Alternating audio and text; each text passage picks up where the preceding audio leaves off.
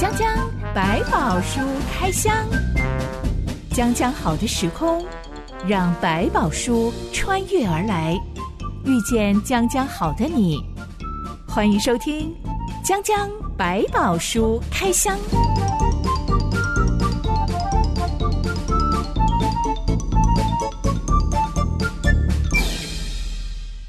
书里有百宝，让知心和夏凡哥为你开箱来挖宝。Hello， 我是知心。Hello， 夏凡哥。小的时候觉得绕路这件事情很好玩，我记得我每天上下学的时候，因为中间经过好几个村子，我就会故意绕进每一个村子，每一条巷子哦，那种防火巷绕来绕去，很好玩，很特别，好像探险一样。每次看到不一样的，有的时候会遇到别人家的狗，忽然间就冲出来了，觉得我是小偷，然后吓到。拔腿就跑，还是很好玩。对，因为有时候从小巷嘛，狗狗会觉得那就是怎么有人从我后面偷冲进来？但我也很开心的是，有时候会遇到很小很小的狗狗，很可爱，像小幼犬。村子里家家户户大概都会养一些宠物吧。没错。我现在回想起来才发现，我长大之后变得有多讨厌绕路这件事情。只要导航系统带错路了，或者是方向没有转好，害我走错路，然后绕一大圈回来，我就会非常的不爽。你耽误到我的时间了，气死我了！或者是我有一次要回家，就刚好遇到演唱会的人潮，哇，那不得了，涌出来，对，有路也走不过去，实在是卡住太久了。最后我只好倒退，然后绕一大圈才能回家。回到家之后真的是精疲力竭加脸臭，心情极度的不好。我已经失去了那种绕路探险的乐趣了。对对，我其实我觉得绕路这件事情当然要看你当下的心情。其实大部分来讲，如果我去一个地方，我通常会早一点出门，大概1个小时甚至2个小时前。我的目的不是到那边去之后就开始做事情，而是我希望到那边之后，我能够在它的附近逛几圈，看看有没有什么好玩的东西，或者有好吃的东西。你是要把地图都画好吗？2个小时，我可以把今天的会场四面八方有什么都画出来。我有点是，可能我很早就到了，看看有没有好的店，我就坐下来喝咖啡，吃一点在地的一些小东西，慢慢的再走到那个会议啊，或者上课的地方。甚至以前做到比较管理的时候，我还必须更早。那原因是我还可以在还没有去处理别人事情之前，我可以处理我自己的事情，先把它做个调理，然后情绪上也准备好了，我才能够去面对其他的工作人员他们需要的一些服务啊，我要帮助他们的事情，就不会表示自己一直被打断。这样我大概可以理解为什么现在有一句流行语说慢慢来比较快。是，没有错。我怎么听就是听不懂为什么慢慢来比较快。是，但的确照夏凡哥的生活 tempo 走下去，事情可以进展的比较快，所有的工作会变得比较有效率，包括自己的心力体力也会比较有效率的去运作。对，就好像你有预备了去面对一件事情，跟你这事情拿来开始就这样包着就开始冲上，你会发现你可能冲得很快，可是问题可能也跟着很多，因为来不及想就一直往下杀。今天要来开箱一个绕路绕到所有人心烦气躁的故事。这种事情可能不会发生在夏凡哥身上，但是铁定会发生在知心身上。我能讲，我说不定也在绕，只是我很在 enjoy 绕路的过程。江江百宝书开箱，今天要来讨论的故事记载在《民数记》第21章。一段音乐之后，我们来开箱。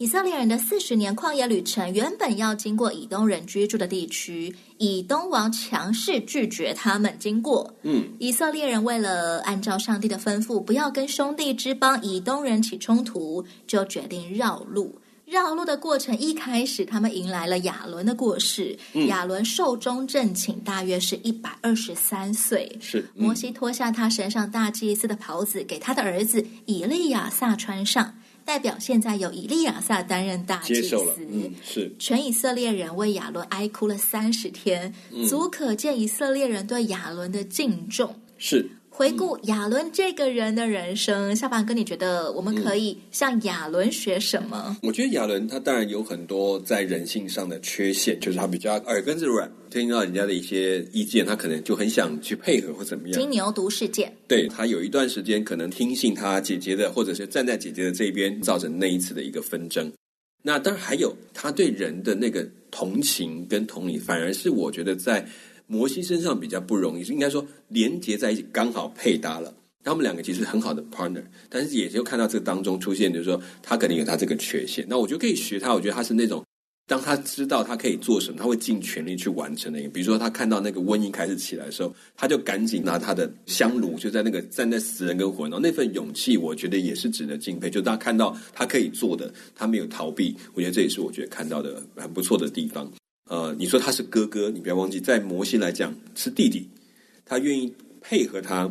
让弟弟做主，对他做副手，对他尊重上帝的安排，他没有在当中刻意去说哦，为什么我只是做大祭司，或者他比更多的被选出来的领袖更有资格说为什么是他。哎，那时候去跟法老讲，我也是帮助他，然后我帮他处理这么多事情，到最后我还是差一级，他还是老大，在这个事情上面几乎没有听过他为这件事情争辩过这些事情。他很擅长倾听别人的声音，是，但也很容易被别人的声音带走。对，这里面发现有时候上并不刻意苛责他在听信他姐姐的话的里面给他过度的责备，或者在金牛犊事件，他似乎也没有看到好像来处罚这个亚伦，只有在针对他的儿子这件事情上，他的一些当他们私自献祭的时候，他的伤痛。可是你也看到他在那里做了很好的示范，怎么去好，这是上帝做的，我就承受。所以我想在这一点上，上帝并不来苛责，也知道这就是他个性的特质。我们先前也说过，米利暗他的特长就是很有影响力，是，但当用错的地方就变成很有煽动力。对，就是那种强烈的热情，可能也带来很多那种强烈的杀伤力也会出现。每一个人都有自己的特长跟弱点，而且那个特长跟弱点常常是同一件事情，对，一体两面。你很热情，你可能就很容易把人家给吓到了这样子。我们需要一个跟自己差很多的人在身旁来帮助自己有所平衡吗？我觉得不一定是平衡，而是你开始懂得欣赏那样的人的特质，对你来讲就会有些帮助，就免得说我永远都是跟我一样的类似的人，我们都要这么激进，我们都要这，那其实久了之后，你会觉得你好像这个世界的另外一面你看不到。上帝安排这么多不同的人在我们身边，他不见得是互补，但是是一种互相欣赏。原来越来越开自己的眼界，原来人也可以活得像那样，我们可以互相展现最美的那个特色，就这种欣赏出现就好了。这样我大概可以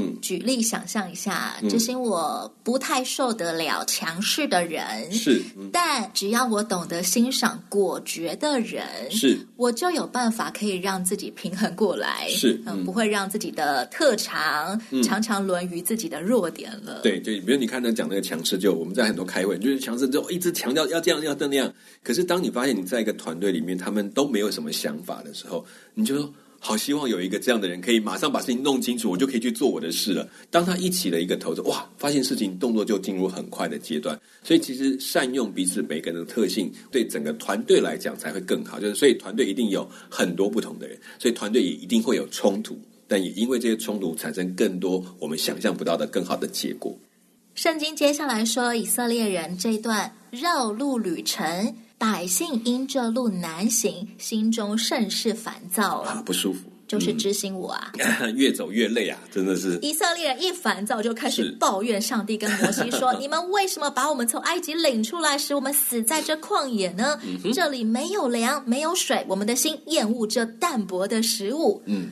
他们这个时候差不多已经在旷野旅行了将近40年了，是，竟然还在想念40年前的埃及。是，老实说，这一群讲话的人很有可能根本不是出生在埃及的，而是出生在旷野的，就在这样的路上。现在很多人讲起想当年，你会觉得好像听起来那是很多的冒险故事啊，哇，那么那个长辈他们真是不得了，那个不得了的大时代，然后躲防空洞什么，好像听起来都是一些很大的一些故事。我们听起来就变得哦，我们像当年那样吗？事实上，这些可能都已经精粹留下的是美好的回忆，或者是难忘的回忆，美化了。不要忘记那时候的哀哭，那时候他们每一天饿肚子走过来的路程，那个其实已经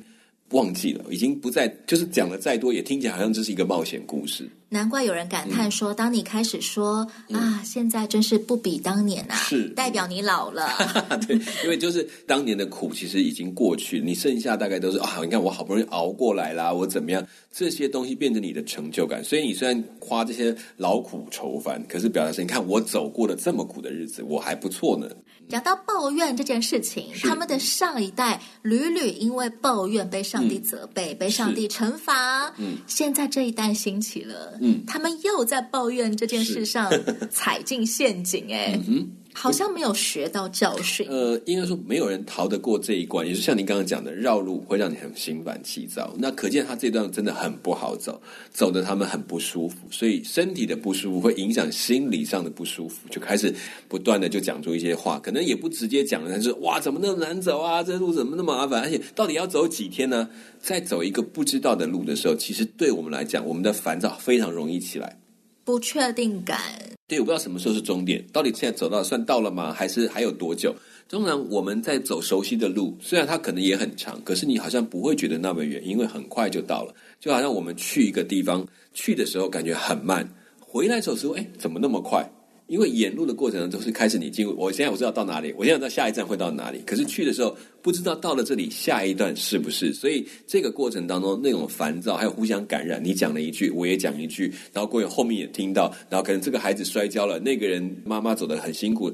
一个两个可能是越来越渲染，把一个小问题变成讲那个变成大问题。这种情况下，我真的会想念爸爸妈妈说过那个安定、有得吃有得穿的埃及。是，就越想就越美好，好像我们应该，其实我们应该在那边，为什么跑来这里受苦呢？很快就有报应了。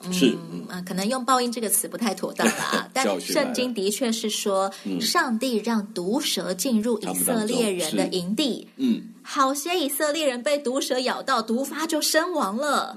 这真的很像是遭报应了。对，就马上就现世就出来这些问题。夏爸哥，你怎么看上帝用毒蛇来教训抱怨的以色列人？他们真的很累很苦。对，他们真的很累也很苦，没有错，但是他们这一群就是非常被带领的一群人，被上帝喂养到这个阶段呢，居然还可以讲出这一段话，没有思考，没有想，对，就算是淡薄的食物，这些年来你们哪一个是自己种的弄出来的？好啦，那现在为了道路崎岖吗？这条路上上帝已经帮你做了很多的安排，你只要负责走就好了，但你还是很不开心，为什么？你以为这种山路上没有蛇吗？我就给你看，如果毒蛇出来，你们到底谁能够挡得住？谁能够来得及防备？有人曾经说过，说这段的故事是在那边本来就有一些毒蛇，上帝让他们走得很安全的路，但他们没有感恩，好，那上帝保护就抽走，所以蛇就来了，也有这种说法。我想到，当我不愿意面对我心里面的烦躁的时候，我就只是任由烦躁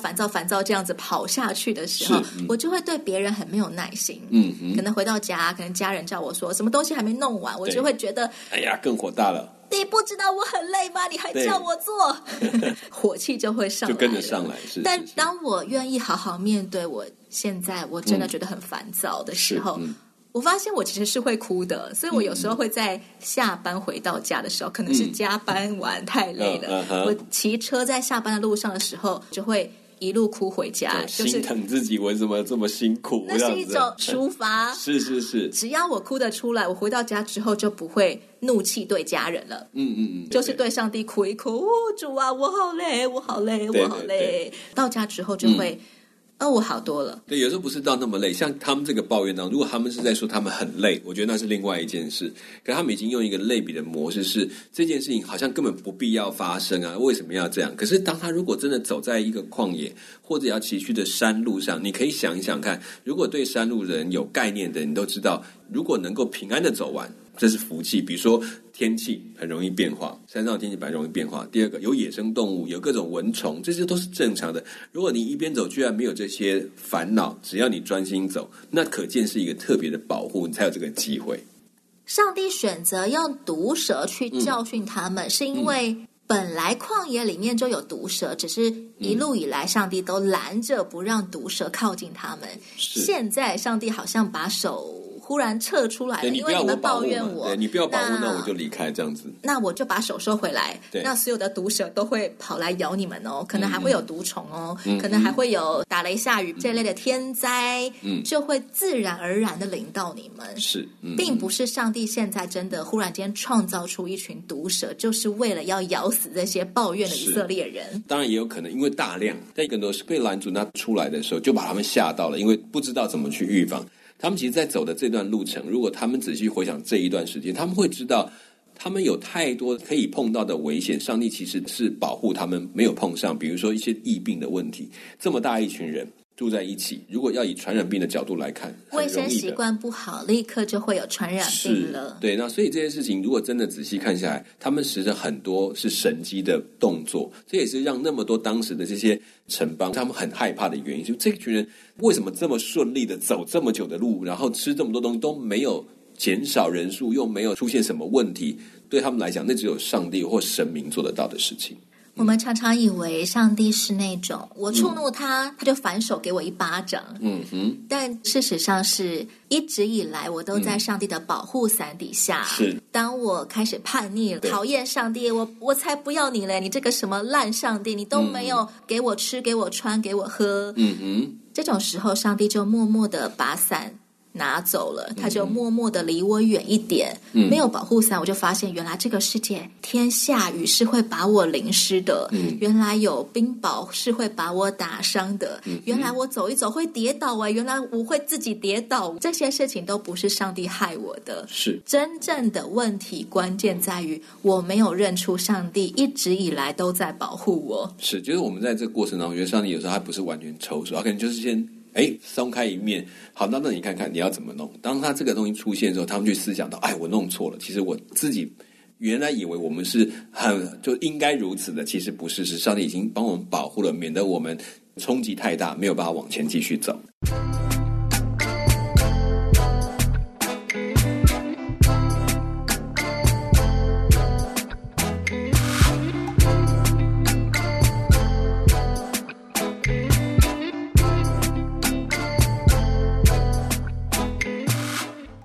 这一次以色列人还是有进步，他们第一次意识到自己做错了事，对，马上想清楚了，不再是说都是摩西害的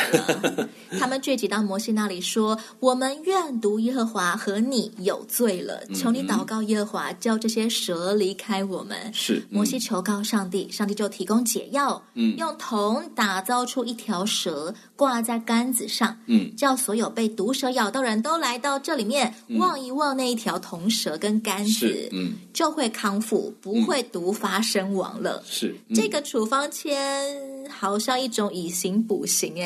它是什么原理啊？如果一般人治病，你需要有药，有各种方法，然后去受苦完才会把身体治好，因为治疗的过程本身就是一个很辛苦的过程，尤其被蛇咬，古代的被蛇咬不是轻轻松松可以治好，可能要拿刀子把你的伤口割开，挤出脓血等等，但是还不见得有办法医治，因为毒的部分不好解决。但因为他们求告上帝，上帝就用上帝的方法来医治，他们说不用做别的，你只要做这件事，你相信吗？你相信，你就会得到这个福分。那为什么一定要有一个东西，一个像呢？如果只要相信就得救得医治的话，是，还要有那一条用铜打造出的蛇挂在那里吗？有几个说法，一种是说，因为在那个时代的里面，可能还是有一些其他的文化当中，关于医药的一些象征是蛇。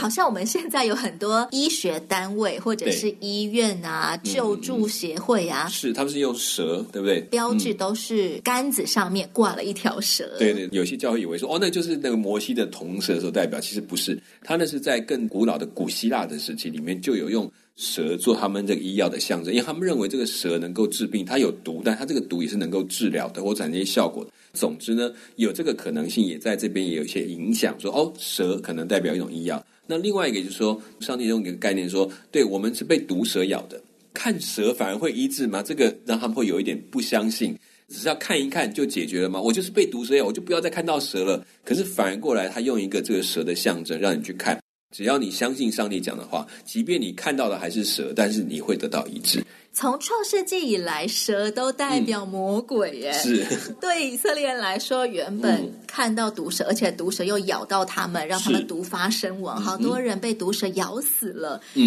要去看毒蛇这件事情，应该原本也是有一点胆怯的，需要有一个信心，相信现在上帝吩咐我们去看那个铜蛇就会好，我就要去，就算它是铜做的，还是看起来挺可怕挺吓人的是，所以就是有点像这种概念再去思考，就是说上帝可能用这个模式来帮助他们，你不用担心，但是你相信的谁才是最重要的，说可能这东西看起来再可怕，但是如果是上帝告诉你的，你就不用担心。那这边也提到，就我们过去讲在新约里面讲很多，哇，用信心相信上帝，那个信心的概念其实在旧约里面上帝已经预备了，我相信上帝要医治我，对，我被毒蛇咬了，但我要去那里看一看摩西造的铜蛇，对，然后上帝就会医治。就是如果当你这样的去做，你的信心产生这个行动的时候，就会产生新的结果，因为这是听神的话，不是因为那个蛇，是因为听了神的话。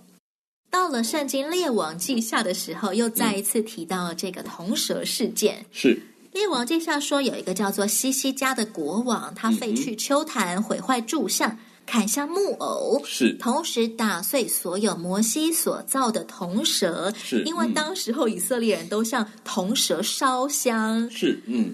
原本这个铜蛇是代表上帝的救恩，上帝的医治，后来却被人当成是医治的源头，还被人当成是医神来拜。沙凡哥，你怎么看上帝的吩咐，人把它当成偶像？其实就是我们要回到核心去，如果他对上帝是十分的信服，有没有问题，那也就是说他会听上帝的话，所以才去看那个铜蛇。可是为什么后来变质了呢？就是慢慢变成它变成一种法器一样，我们以为那个上面是有力量的，其实错了，是神的话有力量。所以其实在这个过程当中，他们寻求一个比较简单的，我只要拜这个，我什么病都会好了，这种概念来当做一个崇拜的机会，变成把这个像当成一个偶像的崇拜，这个过程就开始走差了。他们不是打算要听神的话，他们只是要找一个可以医治或解决自己问题的对象，所以那最简单找神很辛苦，因为他会有我要照去听他的话，受他的教训，我看蛇看完就好了，然后是送一点礼物给他，让这个法器发出力量可以治疗我，就解决所有的问题，我不用降服于他，这概念是不同的。同样的道理，基督徒喜欢在身上挂十字架的项链，是为了纪念耶稣基督，是但是有少数的人，他以为十字架项链挂在胸口是护身符，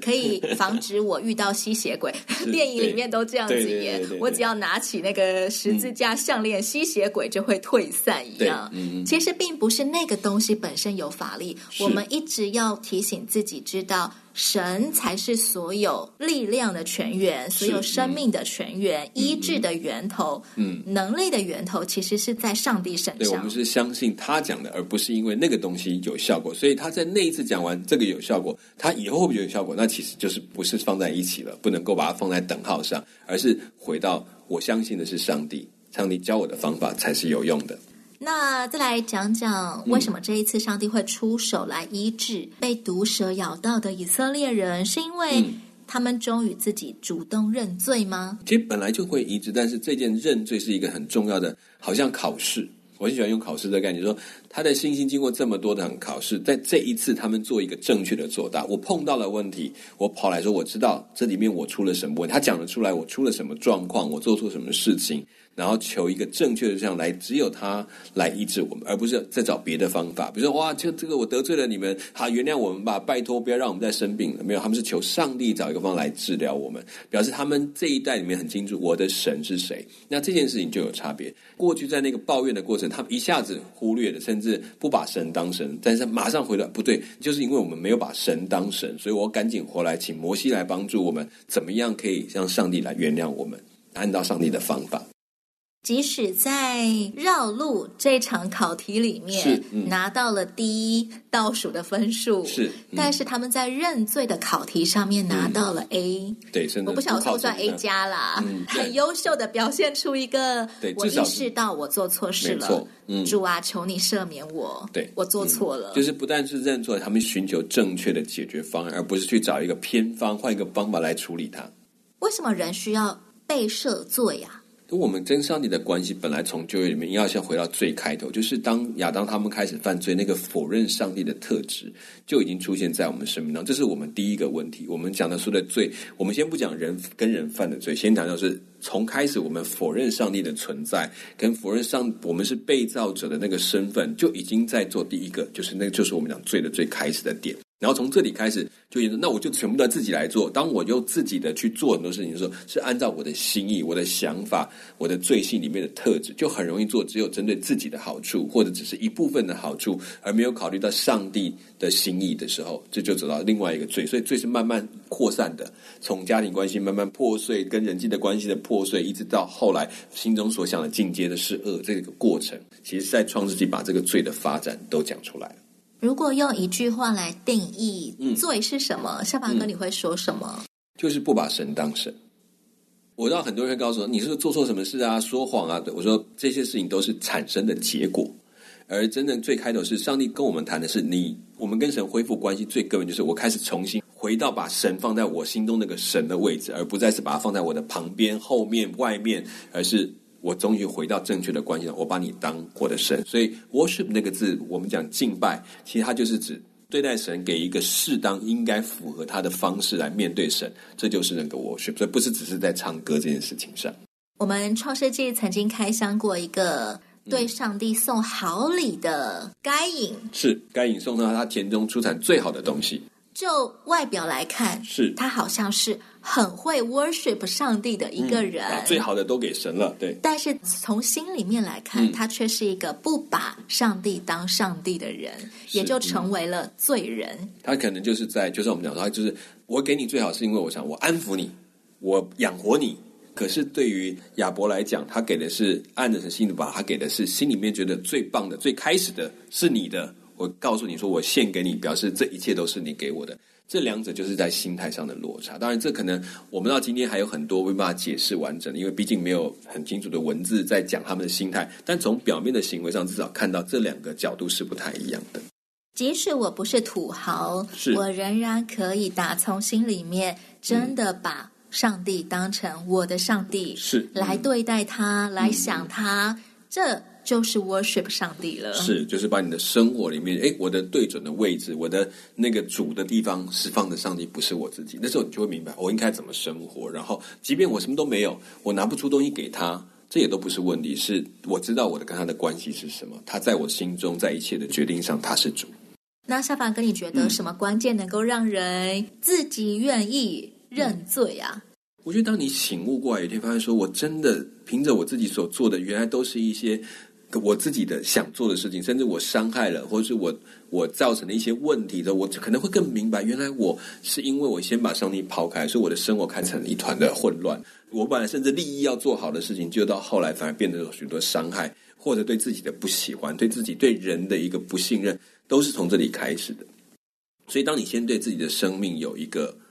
很大的觉醒，说我怎么会活成这样的时候，你才会想寻求回来找一个我应该活在哪里的，我应该活得像什么样的，这个时候才会进入一个新的寻求的方向。我觉得我要找我的创造者，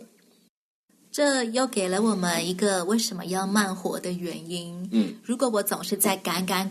下一个目标、下一个行程，是我就不会停下来意识到我为什么会把自己活成这个样子？是，我是不是在哪里做错了？对，也才有办法意识到我是不是需要向上帝认罪，重新回到合乎上帝心意的轨道上。没有错。其实让自己生活找回一个自己真的要活下的样子，就是把一些真的放下。我不是成就一切的，我知道我活在一个上帝的计划里面。绕路这件事情很有趣的是，它不只让我们好好面对自己。接下来下一回江江百宝说开箱，我们要来继续开箱，在绕路旅程当中遇到外敌的时候，怎么应对呢？我觉得怎么应付外敌跟你前面怎么应付自己，其实是一连串的一件事情。没错，会找到一个好的方向、好的位置。幸好他们先面对自己，是再来才是面对敌人。没错。我是真心，我是夏凡哥，下一回讲讲百宝书开箱，我们再会喽。OK， 拜拜，拜拜。